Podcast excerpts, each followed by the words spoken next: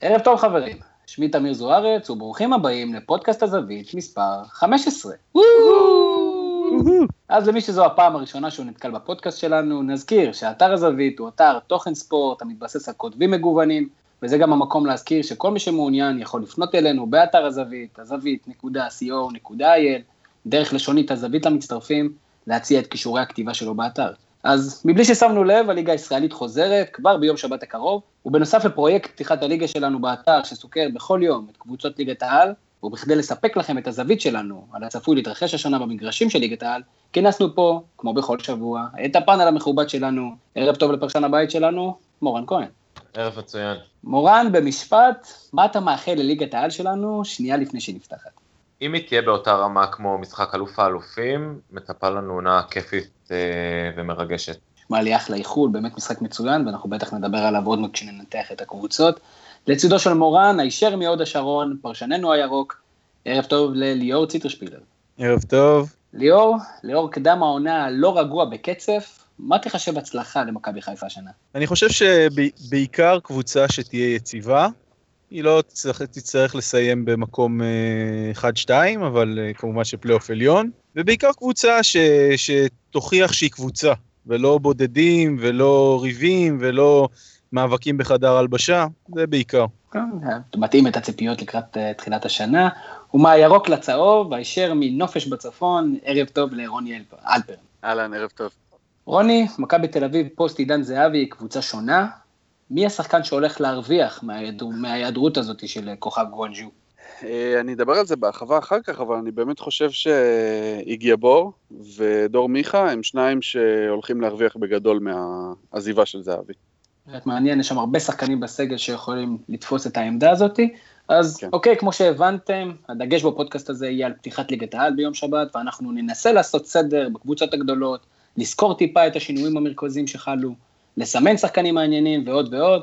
לאחר מכן נדון בהרחבה בסוגיית עומר אצילי שמתחילה לתפוס כיוון בימים האחרונים, ננסה לדרג את השחקנים הבולטים שיש לליגה שלנו, וכמובן נענה לכל רעיון שיש במוחו הקודח של כל אחד מחברי הפאנל שלנו. אז נצא לדרך ונתחיל עם אלופת המדינה שתשחק ביום רביעי בסקוטלנד נגד סלטיק. ליאור, איך באר שבע הולכת לשמור על התואר? אה, אני חושב שאמרו את זה כבר הרבה, אולי הדבר הכי חשוב שקרה להפועל באר שבע בקיץ הנוכחי זה היכולת שלה לשמור על הסגל. יש שם כמה דברים ש, שאני אולי הייתי עושה קצת שונה, כל אה, סאגת בוזגלו, יש סיכוי טוב שפשוט הייתי נפרד ממנו, אני לא יודע אם זה עושה טוב לקבוצה, אבל באופן כללי השמירה על הסגל. כן, יש כמה שינויים, חלקם uh, לטובה, חלקם פחות טובים. Uh, אם אחד, אם נציין אחד מהם, אז זה ההחלפה של סוארז במיגל ויטור. לא ברור לי מה היה שם מסוארז, אם הפועל באר שבע בהתחלה לא רצתה אותו, ואחרי זה כן רצתה אותו, והוא בהתחלה כן רצה להישאר, ואחרי זה לא רצה להישאר, אבל הצדדים נפרדו. Uh, מיגל ויטור בינתיים, לפחות במשחקים uh, ש, שראיתי, נראה כמו בלם יציב, בלם מהיר, בלם חזק, מישהו שאפשר לסמוך עליו, וגם ככה ממה שהצלחתי לקרוא על חברים מספרים, אז נראה שהוא דווקא הולך לעזור להם לייצב את, ה, את ההגנה. עוד קרה שם שהביאו את גיא חיימוב, שזה קונספט מעניין, אני לא יודע, זאת אומרת, זה דיון שלם, האם אה, גורש אה, צריך להיות השוער הראשון או לא צריך להיות השוער הראשון, אבל הקונספט הזה של שני שוערים ראשונים בקבוצה בישראל, אני לא יודע אם הוא עובד, אני חושב שהוא סתם מייצר לחץ על המערכת. אה, בקבוצה כמו ברסה, שיש 257 אה, משחקים בעונה, אז יש מקום לשני שוערים אה, ראשונים. פה אני לא יודע אם זה בדיוק הדבר הנכון לעשות. העזיבה של דוד זאדה, שאני לא יודע אם היא קורית, לא קורית, אבל היא עלולה להתברר כמשמעותית. בכל זאת, אנחנו לא משופעים פה במגנים שמאליים, תשאלו את מכבי תל אביב ואת מכבי חיפה. הגיעה גם איזושהי גרסה מודרנית, לוסיו, לאוגבונה של הפועל תל אביב, אז אני לא יודע מה יהיה עם זה, אבל בהצלחה עם זה. וחוץ מזה, שוב פעם, שמרה על הסגל, והשמירה על הסגל היא דבר מאוד חשוב, בטח במה שקרה בקבוצות האחרות, ולכן אני חושב שעדיין היא מועמדת בחירה לאליפות, אם כי לא הבחירה ביותר. או-אה, אני רואה את אלמנט המתח, אז אנחנו נשאיר קצת את המאזינים שלנו במתח. רוני, מכבי תל אביב כן. בשנים האחרונות אה, התמודדה עם שתי מסגרות, איך הפועל באר שבע תשמור על מתח בשתי המסגרות האלה, כי אנחנו רואים שזה משפיע על קבוצות ישראליות. אה, אני חושב שדווקא הפועל באר שבע מודעת לזה, והיא אה, באיזשהו מקום מפיקה לקחים מהניסיון של מכבי, והיא שומרת על סגל רחב, ואני דווקא חושב שהעזיבה של סוארז וההבאה של אה, מיגל ויטור היא טובה לקבוצה, כי, כי בעצם מתבצע איזשהו רענון במטרה להראות לשאר שחקני הסגל, אתם צריכים לשמור על אותה רמה. אם הרמה שלכם לא ממשיכה ואפילו משתפרת עם הזמן, יש, לכ, יש לכל אחד תחליף. ואיפשהו במכבי תל אביב זה לא קורה הדברים האלה. כי יש שחקנים שהם אה, טובים, אבל הם אה, אולי אפילו קצת נחלשים, ונפרדים מהם קצת מאוחר מדי. לדוגמה, המקרה של גרסיה. אז uh, נראה לי שלבאר שבע יש סגל מספיק רחב להתמודד בשתי מסגרות, בייחוד שכשמדובר בליגה האירופית ולא ליגת האלופות, ככה שהקבוצות הן uh, בכל זאת לא הדרג הראשון באירופה. רגע, אתה כבר חרצת את גורלה של הפועל באר שבע שלא תעבור את סלטיק? אה, בוא נגיד שסלטיק היא קבוצה שאולי נראית במשבר, אבל uh, לדעתי היא קבוצה הרבה יותר טובה מבאר שבע. המקרה של אולימפיאקוס הוא... אני לא רואה אותו חוזר. לא יודע, אני חייב להגיד שאני, וגם הימרתי על זה בפודקאסט הקודם, אני בהחלט חושב שבאר שבע הולכת לעבור את זה. מורן, אם אנחנו מסתכלים על הפועל באר שבע בשנת 2016-2017, איפה אתה חושב שהיא תסיים אותה? אמ, ללא ספק שזה יהיה באחד משני המקומות הראשונים. אה, לדעתי גם הפועל באר שבע עדיין לא סיימה את אה, מסע הרכש שלה. השאלה באמת מה יהיה מסע, איך, איך יסתיים המסע האירופאי שלה, האם הוא יסתיים בליגה האירופית בשלב הבתים, או האם הוא יסתיים בשלב הבתים של אה, ליגת האלופות. אם הם יצליחו להגיע לליגה, לליגת האלופות, אין לי ספק שהם יביאו עוד מגן שמאלי, אולי עוד מישהו שמשחק מאחורי החלוצים, הם יחזקו את הקבוצה. אה, אם הם ירדו לליגה האירופית, אני מניח שהם יישארו עם הסגל הנוכחי, והוא אמור באופן כללי להספיק להם אה, גם לליגה וגם לאירופה.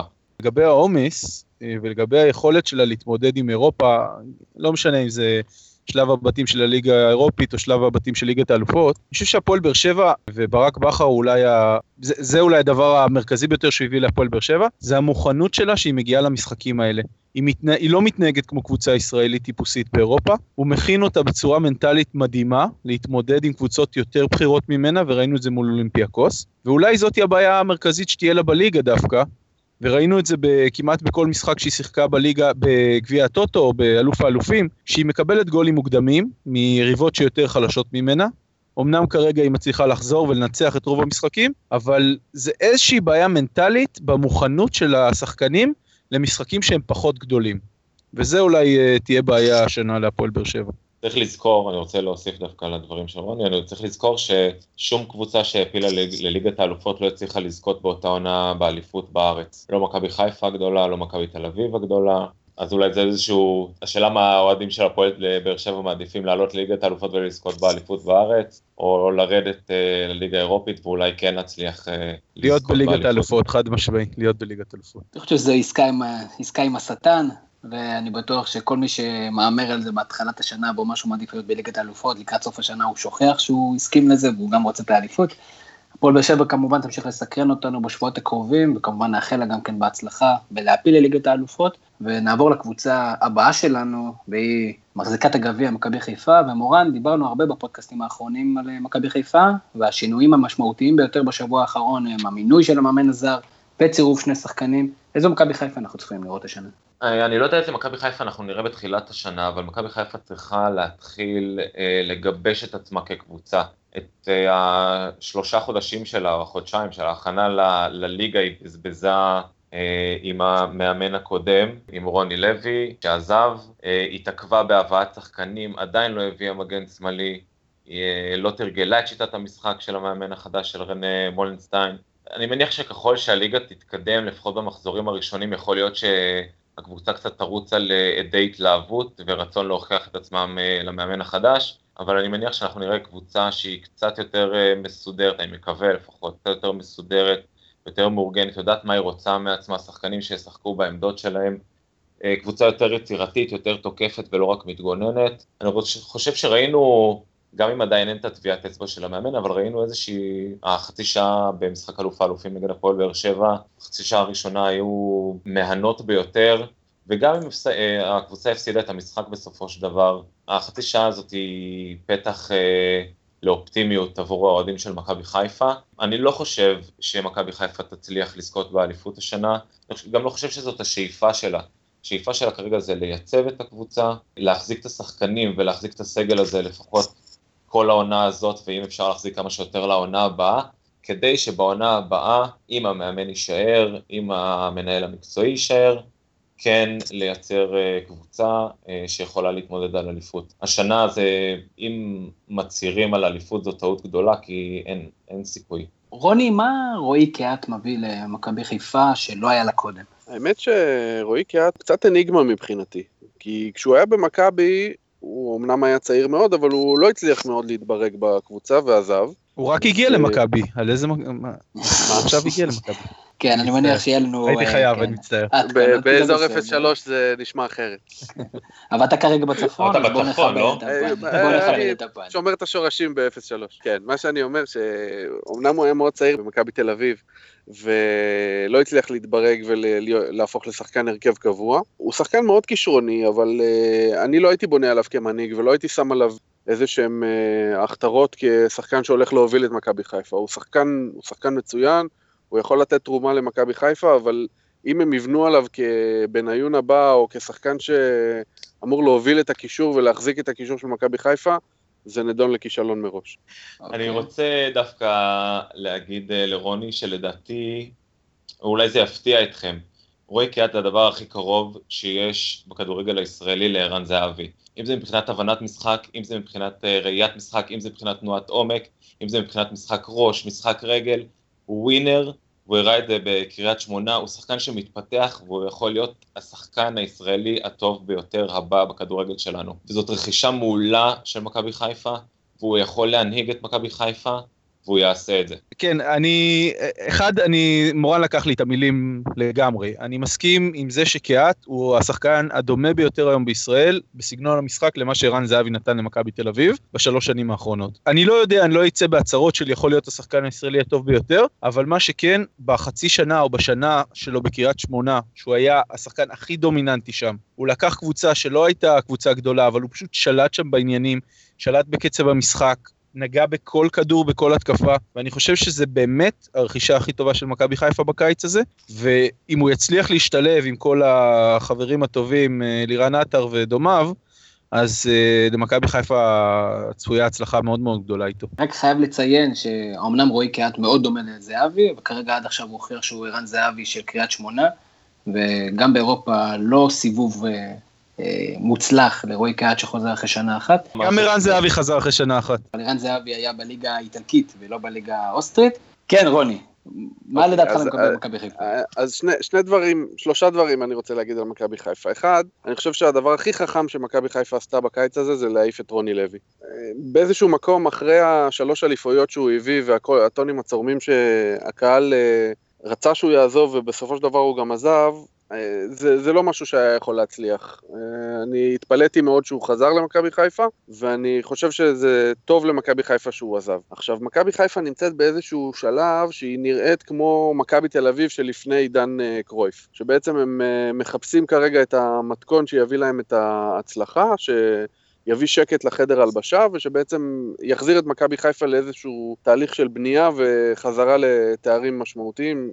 כמובן הכוונה לאליפות. למכבי חיפה יש שתי בעיות שאני רואה אותן, והבעיות הן חיצוניות לסגל, זאת אומרת, אחד זה הקהל, שאני כתבתי על זה גם באחד הפוסטים שלי אה, בסוף עונה שעברה, שהקהל הוא, הוא מאוד מאוד תובעני, ואני חושב שהוא משפיע על, ה, על השחקנים בצורה שגורמת ללחץ, לחץ מאוד כבד על המשחקים, על האופן שבו מכבי חיפה משחקת, והדבר השני זה החדר הלבשה. עכשיו, בניון עזב, ואולי איתו עזבו, עזב גם חלק ניכר מההדלפות מהחדר הלבשה, אבל עדיין יש שם את עטר ויש שם גורמים נוספים שעלולים ברגע ש, של כישלון, לפרק את הפרויקט הזה. אז אה, זה, זה שני דברים שמכבי חיפה צריכה לשים לב אליהם. אחד זה אולי איזשהו, ליצור איזושהי תקשורת עם הקהל כדי להפחית את הלחצים, והשני זה בעצם המשימה, המשימה העיקרית של המאמן החדש, וזה להרגיע את החדר הלבשה.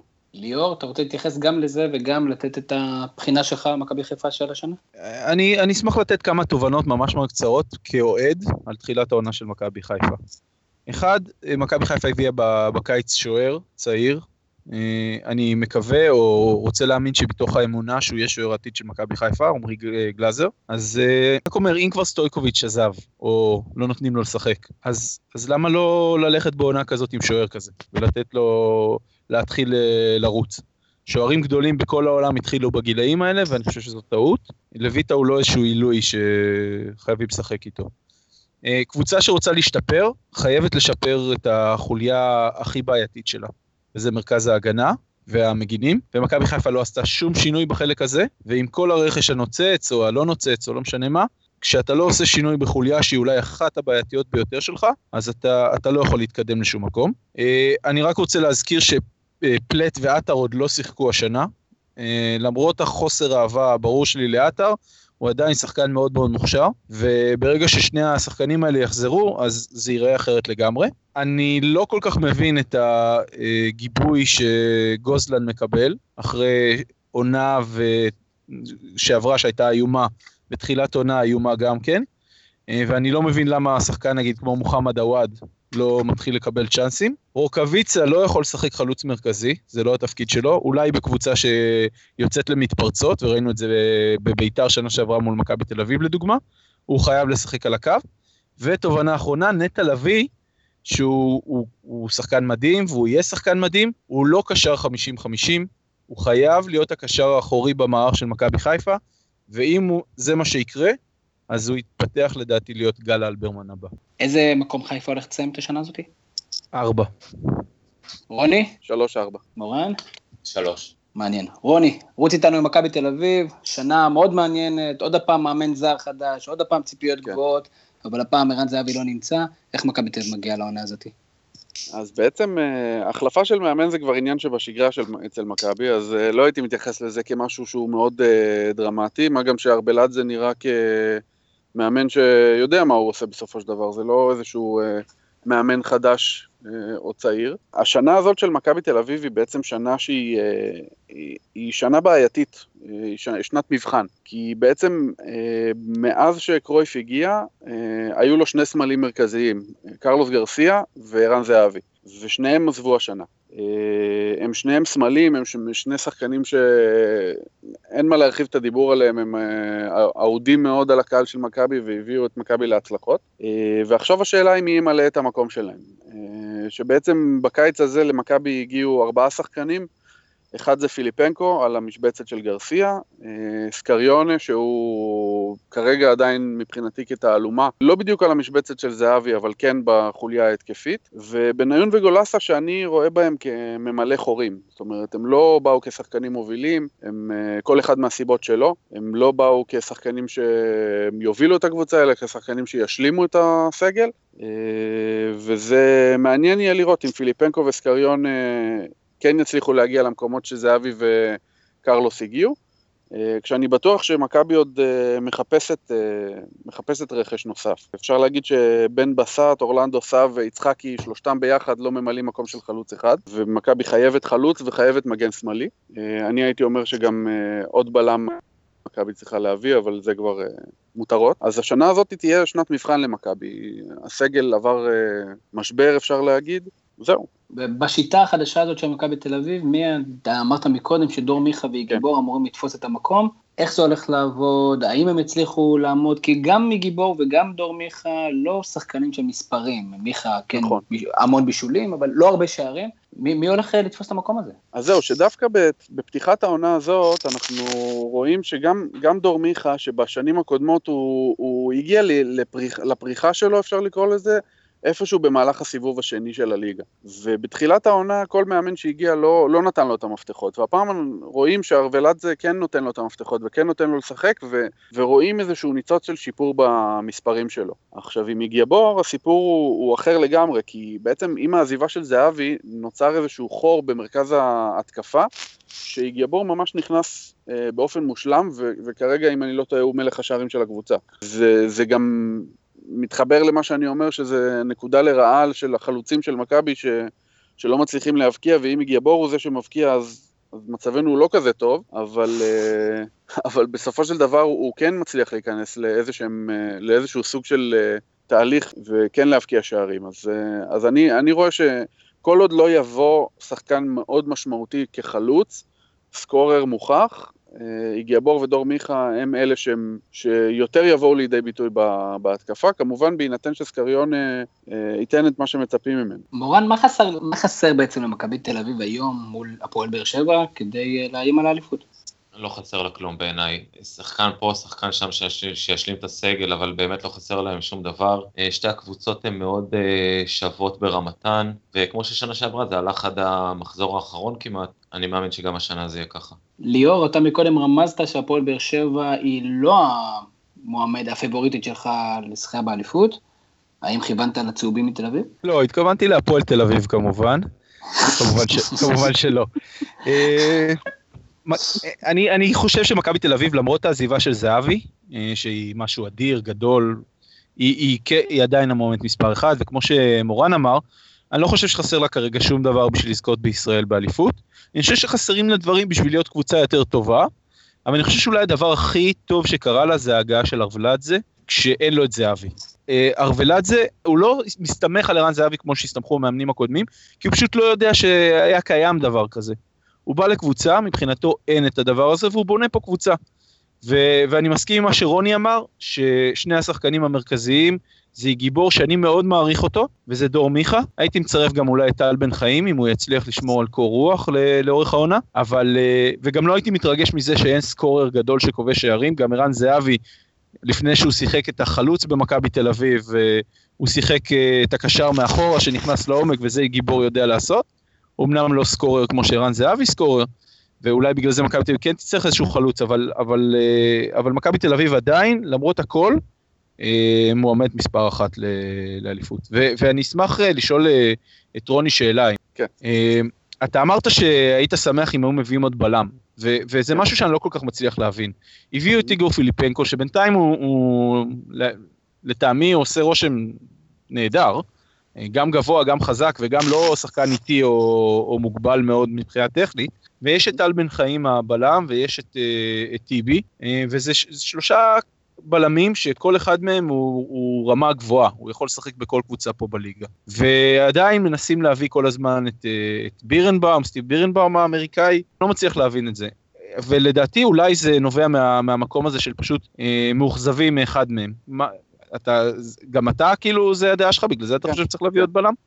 כן, לגמרי. אה, קודם כל פיליפנקו, הוא עושה באמת רושם טוב, אבל שוב, זה משחקים ראשונים ונגד קבוצות שהן לא ברמה שמכבי תתמודד איתה, לא באר שבע ובטח לא ב...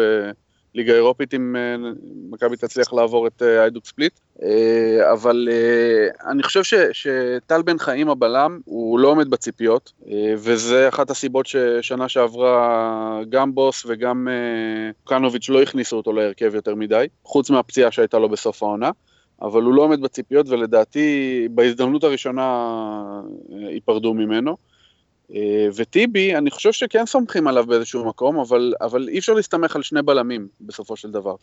ואם טל בן, אם, אה, טל בן חיים הוא באיזשהו מקום, אני רואה אותו כמתנדנד, אז חייבים להביא עוד בלם. אה, ו, ותמיד אני רואה את זה גם כעוד אופציה כדי לשנות את, ה, את ההרכבים. אם רוצים לשחק עם שלושה בלמים, אז לא צריך לאלץ את דור פרץ או את עמרי בן ארוש כדי להפוך להיות בלם. וגם כדי ליצור תחרות בסגל על כל עמדה. בעונה הראשונה של אה, אוסקר גרסיה זה עבד מצוין. אה, המעבר של אה, דור פרץ מהקישור לתפקיד המגן הימני, איך, איך אתה רואה אותו? כי אני מאוד מחזיק מדור פרץ דווקא כשער אחורי. מאוד אוהב את הראיית משחק שלו, את ההבנה שלו של המשחק. אני, לא אני, רק, אני, אני רק אגיד שלדעתי זה זמני, כי דסה יחזור וזה כן, ייגמר. זה... זה בדיוק מה שרציתי להגיד, זה, זה מעבר זמני, זה איזשהו מילוי חור עד שיביאו רכש או עד ש... אני, לדעתי הוא גם שיחק מגן שמאלי מתישהו, איזה משחק או שניים. הוא, אני חושב שדור פרץ הופך להיות באיזשהו מקום סוג של אה, שרן ייני.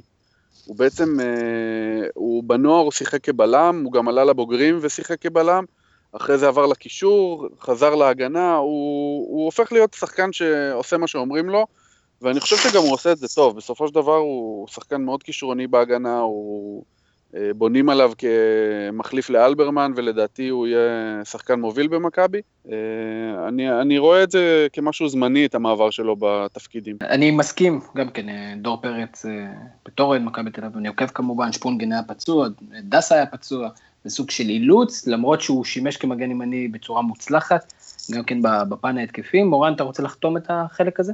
כן, אה, קצת על ההוצאות של אה, שלוש הקבוצות האלה, מכבי תל אביב, הפועל באר שבע ומכבי חיפה.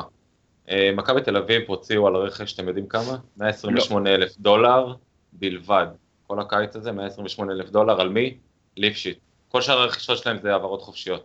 הפועל באר שבע הוציאו על רכש, אפס. כל השחקנים שהגיעו אליהם בהעברה חופשית. מכבי חיפה, 350 אלף דולר על אבו עביד, 300 אלף דולר על קגלמאכר, 400 אלף דולר על רוקאביצה, 850 אלף דולר על רוי קיאט, סך הכל כמעט 2 מיליון דולר. כמובן שיש פה גם כן דברים קצת מתאים, לדוגמה אסקריונה, על פי הפרסומים, אה, הולך להרוויח בשנה הקרובה 1.2 מיליון יורו לשנה.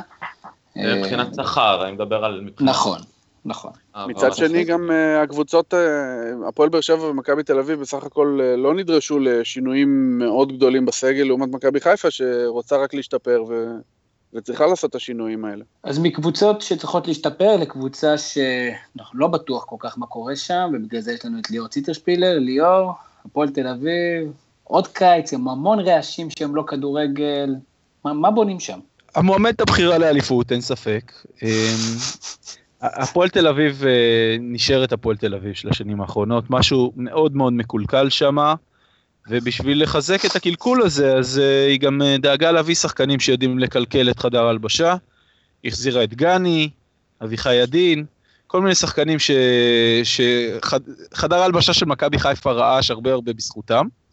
את גני אפילו בשלב מסוים בעונה שעברה אמרו לו אל תגיע לאימונים כי אתה סתם uh, מייצר אווירה רעה. אז, uh, אז החזירו אותם, אבל uh, אני אומר את זה עם איזשהו, uh, נקרא לזה, בערבון מוגבל, כי יש איזושהי נטייה לשחקנים, אה, שחקני העבר של מכבי חיפה, אה, להצליח בקבוצות הבאות שהם עוברות אל, עוברים אליהם, אז אה, אני לא, לא בטוח. ומשחקני עבר של מכבי חיפה לשחקן עבר של מכבי חיפה, חן עזרא, שזה דוקטור ג'קיל ומיסטר הייד, זה אתה, אתה פשוט לא יודע מה תקבל ממנו, זה כישרון בלתי נגמר, ושיסלח לי, אבל חוסר חוכמת משחק, אני הכי politically correct שאפשר, בלתי נגמרת. ואם על חן עזרא הפועל תל אביב בונה בשנה הקרובה, אז אני, אני לא יודע עד כמה יציבות uh, תהיה שם הדבר הכי חזק. וכמו בכל שנה, הפועל תל אביב מחתימה את הזרים הכי, הכי, הכי, לפחות לפי התקשורת. אנחנו מקבלים כל מיני שמות שאין לנו מושג מי הם, אין לנו מושג איפה הם שיחקו קודם, אם בכלל הם שיחקו קודם, ובדרך כלל הם מתגלים כפלופ uh, במשך העונה. אז הפועל תל אביב שוב פעם לדעתי תיאבק אה, בפלייאוף התחתון, אולי לא, לא תיאבק נגד הירידה, אבל היא לא, לא תצליח להרים את הראש יותר מדי גבוה מעל המים. רוני, התייחסות קצרה לפועל תל אביב? קודם כל אני חושב שטל בן חיים הוא השמח הראשון שאורל דגני חזר להפועל, אה, אחרי הדרבי של השלוש-שתיים. אה, אבל אה, מעבר לזה, אני, אני מצטרף לא, לאותן תהיות גם שברק העלה בפוסט שלו, כאילו, לא, לא, לא ברור מה הולך בקבוצה הזאת. אה, מביאים אנשים מבחוץ שישלמו כסף לה, להביא רכש, כאילו חושבים לטווח של הסיבוב הראשון בליגה ואפילו לא עד סוף העונה, רק כדי למכור כמה שיותר מנויים ולעשות כסף על חשבון האוהדים. ולא באמת כדי לשפר את מצב הקבוצה, להבריא אותה כלכלית, לא ברור. אני אני גם, אני מעריך שהפועל תסיים גם את העונה הזאת בפלייאוף התחתון. מורן, תחתום לי את הפועל תל אביב, כי אני חייב להגיד לך שאני, למרות כל הסיפור הכסף, המשכורות, אני חושב שאלי גוטמן בונה שם קבוצה לא רעה בכלל, כמובן לא קבוצה לאליפות. אבל אה, קבוצת פלייאוף עליון לטעמי. אה, יכול להיות שהם יצליחו להתברג בפלייאוף העליון, כי סך הכל השחקנים שלהם הם לא שחקנים גרועים, לפחות הישראלים שאנחנו מכירים, הם לא שחקנים גרועים, ויכול להיות שאלי גוטמן יצליח להרכיב מהם קבוצה שמשחקת אה, כדורגל ויכולה להשיג ניצחונות, ולהגיע לפלייאוף העליון. אבל בעיניי כל הפן הכלכלי של הפועל תל אביב מציב אותם, אני מבין מאוד קטן בכלכלה, אני כבר אומר מעכשיו, אבל היא הקבוצה שאולי הכי קרובה לפירוק שיש בליגה. אז מקבוצה שהולכת, אה, שאולי קרובה לפירוק, לקבוצה שכל פעם צריכה להרים את הרגליים מחדש. תמשיך מורן איתנו על בית"ר ירושלים, תתעלם שנייה מסיפור אצילי, כי אנחנו ניגע בו בהרחבה. אבל מה צריך לעשות בן שמעון כדי לשרוד את השנה הזאת, את תביב? אני חושב שמבחינת רכש, בית"ר עשו אחלה רכש, הם הביאו שחקנים מאוד טובים, גם טל בנש, שהביא אותו מהפועל כפר סבא, את הייסטר, קובי מויאל, עידן ורד, אבוחצירא, שכמו שליאור אמר מקודם, עזב את מכבי חיפה והתחיל לפרוח, ואת אה, יוהאן אודל, אה, עוד אה, חלוץ, ויש כמובן את אצילי, אני לא מתייחס לסיפור של אצילי, כרגע הוא בקבוצה. השחקנים, החומר שחקנים הוא מאוד טוב. מה התבשל שם במהלך העונה, זה הכל תלוי בתביב, ואיך הוא ינהל את הקבוצה. בן שמעון בסופו של דבר נתון למרותו של תביב. אני מאוד מקווה בשביל בן שמעון, אני, לא, אני חושב שהוא מאמן אה, טוב, שיכול להצליח, ואני מקווה באופן כללי בשביל בית"ר, כדי שיהיה עניין בליגה, אה, שתצליח כן ליצור אה, רצף של משחקים טובים, או איזשהו סיבוב טוב, כדי שהם יתברגו בחלק העליון של, ה, של הטבלה, וכן נצליח לראות איזשהו פלייאוף עליון מעניין, עם קבוצות עם הרבה קהל, של קבוצות טובות שמשחקות כדורגל איכותי, ובסך הכל זה תורם לנו לליגה. ולהנאה שלנו מהכדורגל. ליאור, בית"ר ירושלים, כמה מילים? כן, אני, אני אגיד בקצרה, אני לא יודע אם זו אינדיקציה לרמת הכדורגל או ליכולת של הקבוצה להצליח, אבל מכל הקבוצות שדיברנו עליהן, ובמסגרת ההכנות שלי לפודקאסט הזה, האתר הרשמי של בית"ר ירושלים הוא האתר היחיד שלא מעודכן בשחקנים אה, לשנה הנוכחית. רוקאביצה עוד משחק שם אה, ועוד כל מיני. אז אה, לא, יודע, לא יודע עד כמה זה מעיד, אבל אה, משהו שם מקולקל בכל סיפור אלי טביב וניהול הקבוצה, אבל, אה, אבל קשה קצת להתווכח עם, ה, עם ההישגים שבכל זאת הוא מצליח לייצר שם. אני חושב שהחזרה של עידן ורד היא מאוד משמעותית. אם אצילי יישאר, אז עידן ורד ואצילי בשתי הכנפיים, עם שחקנים כמו מויאל, אייבינדר וקלדימיר באמצע, אני חושב שזה אחד משלושת אה, מערכי הקישור החזקים ביותר בליגה, וזה משמעותי מאוד לקבוצה שרוצה לרוץ בפלייאוף עליון. גם לי יש להם את קלטינס, לזכור, קלטינס, ששנה שעברה נתן עונת פריצה נהדרת. אני, אם לומר את האמת, על אף העונה הנהדרת שלו בעונה שעברה, אני לא, נגיד לעומת אה, אה, נטע לביא, אני לא מחזיק ממנו אותו דבר. אני לא יודע, אני חושב ששניהם שחקנים מוכשרים, ובאמת שניהם נתנו עונה מצוינת. וגם השנה אני בטוח שבית"ר ירושלים תהיה גורם מאוד משמעותי, מאוד מעניין, מאוד צבעוני, אבל רוני, אם אנחנו מדברים על בית"ר, כמובן שאי אפשר להתעלם מסיפור אצילי, וניסה לגעת, ניסינו לגעת בו בשבועות האחרונים, אני רק רוצה להבין את זה. האם הסיפור הזה הוא בעל אפשרות להפוך את היוצרות בכל הנוגע ליחסי בעלים שחקני כדורגל? מי, מי צודק בסיפור הזה בכלל? טביב שטוען שיש חוזה ואז הכל מותר, הוא יכול לעשות עם השחקן כרצונו, או אצילי שמצד אחד עושה מה שהוא רוצה ומפר חוזה, ומצד שני יש לו כמובן, כמובן את החירות שלו כאדם. תעשה לי קצת סדר מנקודת המבט שלך, על איך שאתה רואה את הדברים. אה, האמת ש, שכל הסיפור בארץ של אה, יחסי העבודה בין שחקני כדורגל אה, למעסיקים שלהם, לבעלי הקבוצות, הוא, הוא קצת מוזר. זאת אומרת, זה, זה לא אותה התנהגות כמו שאני ואתה נבוא ונחתום על חוזה במקום העבודה שלנו, ו... אה, נפר אותו או שהבעלים יפר אותו. כי באיזשהו מקום נראה לי ששחקן כדורגל חותם על חוזה, הוא יודע שהחוזה הזה כמעט בטוח ולא יגיע עד סופו. זאת אומרת, הוא, או שישדרגו לו את החוזה, או שיבקשו ממנו לקצץ מהחוזה, או שהוא יבקש לעזוב, או שיבקשו ממנו לעזוב, או שגם יכול להיות שהוא יבלה חלק מהעונות שלו ביציע, כי הבעלים יחליט שזה לא שחקן מספיק טוב בשבילי ובואו נשים אותו ביציע עד שנייבש אותו והוא יעזוב. אז מערכת היחסים הזאת היא, היא, קצת, היא קצת מוזרה בעולם של יחסי עבודה מתוקנים, שמסתכלים אה, על המדינה שלנו. אז, אז כאילו, אני לא הייתי אומר שזה באמת עניין של אה, יש חוזה, אין חוזה, היה פה איזשהו סכסוך בין שחקן לבעלים, ואני חושב שאצילי... אה, גם קצת שיגעו אותו עם אה, הצעות מקבוצות אחרות, לא יגיד איזה קבוצה צהובה, והוא רוצה יותר כסף. הוא רואה שחקנים אה, גם במכבי תל אביב, גם בהפועל באר שבע, מקבלים חוזים, רוצים להשתמש בקבוצות ככר קפיצה לאירופה, והוא רוצה גם. הוא, הוא נחשב לאחד מהשחקנים הטובים ביותר בליגה, אז הוא הלך לכיוון שהוא הלך. אה, אם הוא צודק או לא, אנחנו נדע את זה בעוד כמה שנים, כשנראה מה יהיה התוצאות של כל הסיפור הזה. חשוב להדגיש שהסכימו על בוררות, כרגע אנחנו מדברים על ערעורים, מורן, אני בטוח שלא תעזוב אותנו לפני שתגיד את דעתך על הסיפור הזה. בתור, נגיד, סוג של סוציאליסט, אני תמיד אלך עם, עם העובדים.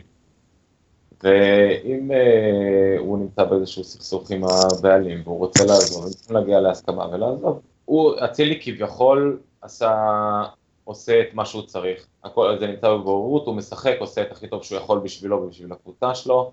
אין מה לבוא אליו בטענות, כאן נראה איך זה מתקדם. אני לא חושב אגב שהוא צריך להישאר, אם הוא יכול לעזוב, לשחק בחו"ל, עדיף לו. מאשר להישאר בארץ. אנחנו בטח נמשיך לדבר על זה עד שהסיפור הזה ייגמר. ליאור, איפה אתה ממקם את אצילי בדירוג השחקנים הכי טובים בליגה? אני חושב שהוא אה, היום אחד מהחמישה הטובים ביותר בליגה. אני חושב ש... שהוא הפך בשנה האחרונה לשחקן מאוד דומיננטי, לשחקן הרבה הרבה יותר יציב, כישרון זה ברור שיש לו. יהיה מעניין מאוד לראות אם הוא יעבור לקבוצה אחרת, לא משנה אם זה בחו"ל או בישראל. אה, איך, אה, איך הוא ישתלב אה, בקבוצה שהוא לא, לא נבנה לתוכה, או הקבוצה לא נבנתה עליו, כמו שקרה בביתר ירושלים. אבל אני חושב שיש לו מספיק כישרון, ועכשיו זה רק עניין של אופי, ושחקן מאוד מאוד מוכשר. אז אנחנו מתקרבים לסיום, ואנחנו, אני אריץ איתכם קצת כמה שאלות קצרות, ואשמח לשמוע את הדעה שלכם.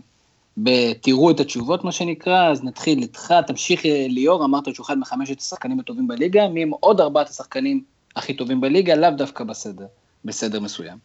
אה, כן, אז אני אשמח אם אני לא אצטרך לבחור אותם לפי סדר, אבל אני הולך להקים עליי צעקה גדולה לדעתי, בבחירות שלי, אוקיי. אבל אצילי זה אחד מהם, אה, וחוץ ממנו זה אובן, שאני חושב שהוא למרות שכולם אומרים שחקן מצוין, אחד הזרים הטובים וזה, אני חושב שהוא underrated מובהק, הוא השחקן הכי טוב בבאר שבע לדעתי. אלברמן, שהוא השחקן הכי טוב במכבי תל אביב. ברדה, שהוא פשוט בלתי נגמר, ואם חשבתי שהוא לא מספיק דומיננטי בשלבים אה, מוקדמים של העונה שעברה, ככל שהעונה התקדמה, ובאירופה השנה, אני מבין כמה הוא דומיננטי שם מכל כך הרבה בחינות. והחמישי, אני אחלק את זה לשניים, זה, זה יהיה טל בן חיים החלוץ ודור מיכה. זה תלוי, זה שבוע שבוע כזה, זה מי שמגיע למשחק באותו שבוע. אתה יודע, כי הוא טבח, אז הוא עושה שבוע שבוע. בדיוק. יפה. רוני, חמישייה זריזה. אני הייתי הולך על uh, מליקסון, אוגו, אה, אצילי כמובן חלק מהחמישייה הזאת, דור מיכה לדעתי, ורייקוביץ'. נשמע אובייקטיבי. מורן, כן. החמישייה שלך? אה, הפתעה, הפתעה, אצילי מופיע גם אצלי. זה, אני חושב, דווקא מראה את ההתקדמות העצומה שהוא עשה בשנה, שנתיים האחרונות. יחד עם אצילי יש שם את קהת, אוגו, איגבור וסקריונה. מעניין, אני אגיד לכם את החמישייה שלי, נרוץ זריז, מליקסון, נוואקמה, אצילי, אלברמן וטל בן חיים. ואנחנו נמשיך להריץ את הבחירות שלנו. ליאור, מי הולך להיות מלך השערים של ליגת העל 2016-2017, עכשיו כשהקיסר הלך? וואו, אה, שאלה מאוד מאוד קשה. אני אלך על באמת הימור שהוא אולי משאלת לב. אה, פלט. פלט. פלט, פלט, פלט, פלט, פלט, כן. רוני? זו שאלה באמת קשה, אבל uh, הייתי הולך על בן סער. יפה. מורן? Uh, ברשותך, אני לא אבחר uh, שחקן, אני חושב אבל שהוא יגיע ממכבי תל אביב. אני דווקא חושב שאצילי הולך להיות מלך השערים, אם הוא יישאר כמובן בליגה. והדבר האחרון, לפני שאני אשחרר אתכם, מי הולך לתת לנו הכי הרבה נקודות בליגת החלומות, שנפתחת ביום שבת, ובו אני מתכוון להמשיך את השליטה שלי מהשנתיים האחרונות. ליאור, נתחיל ממך. טל בן חיים. רוני? הייתי אומר שזה יהיה איזשהו שחקן הגנה, אולי אה, איתן טיבי. מה, הימור, מורן? גידי קניוק. גידי קניוק, זו תשובה נפלאה בכל כך הרבה סיבות. אני מזכיר לכל מי שלא היה חלק מקבוצת, אה, מליגת החלומות אה, של הזווית בשנה שעברה, בשנה, מחר אנחנו נפרסם למעשה את המספר שתוכלו להיכנס איתו לליגה, תבואו, תשתתפו, תתחרו בנו, ותקבלו את האופציה להפסיד לבלוגרים הנפלאים שלנו, כן. חוץ מלמורן. ותקבלו בראש מתמיר. וחוץ ממורן, שכמובן ישים את גידי קניו כקפטן, ולפיכך איקה של כישלון חרוץ. אה, גידי, אנחנו לא מתכוונים להעליב. אז תודה רבה חברים, אנחנו קצת נתחיל לסכם, דיברנו פה על פרויקט פתיחת ליגת העל, אתם מוזמנים להיכנס לאתר הזווית, נקודה co.il, ולעיין בפוסטים של הבלוגרים שלנו, לתורי הדעה שלהם לגבי העונות הקרובות של הקבוצות, פלוס דברים על אולימפיאדה ונושאים וכל כך הרבה דברים, אני מאחל לנו שתהיה לנו שנה של ליגת העל נפלאה, בלי אלימות, בלי גזענות, בלי שטויות, עם כדורגל ותשוקה למשחק והרבה קהל, ובאמת שרק נהנה מהשנה הזאת. מורן, אני רוצה להודות לך על התרומה, תודה רבה לך. תודה רבה על ערב נפלא. ליאור, כרגיל, תענוג, ומי ייתן, ויום אחד ניפגש גם כן, לא רק בגלי הפודקאסט. אתה אומר את זה אחרי שנפגשנו ביום שבת, תמים. בסדר, זה משפטים שאומרים לקראת הסוף. רוני, תודה רבה, אנחנו מעריכים את זה שעלית מהצפון כדי לייצג את הצד הצהוב על מפת אה, ליגת העל. כן, ליאור, שנייה לפני שאני מודה לברק קורן, שבלעדיו שום דבר לא היה קורה. על סינית עתיקה, אומרת אה, שתזכו לחיות אה, בזמנים מעניינים. אז אני מקווה שיהיו לנו זמנים מעניינים בעונה הזאת. ואם לא, אז תמיד אפשר לראות את המשחקים של גואנג'ו. חברים, אז אתם יכולים להיכנס כמובן לאתר הזווית, תהיו איתנו, תשמעו את הפודקאסטים, תקראו את הטורים שלנו. אני הייתי תמיר זוארץ, ושיהיה לכם המשך ערב נפלא.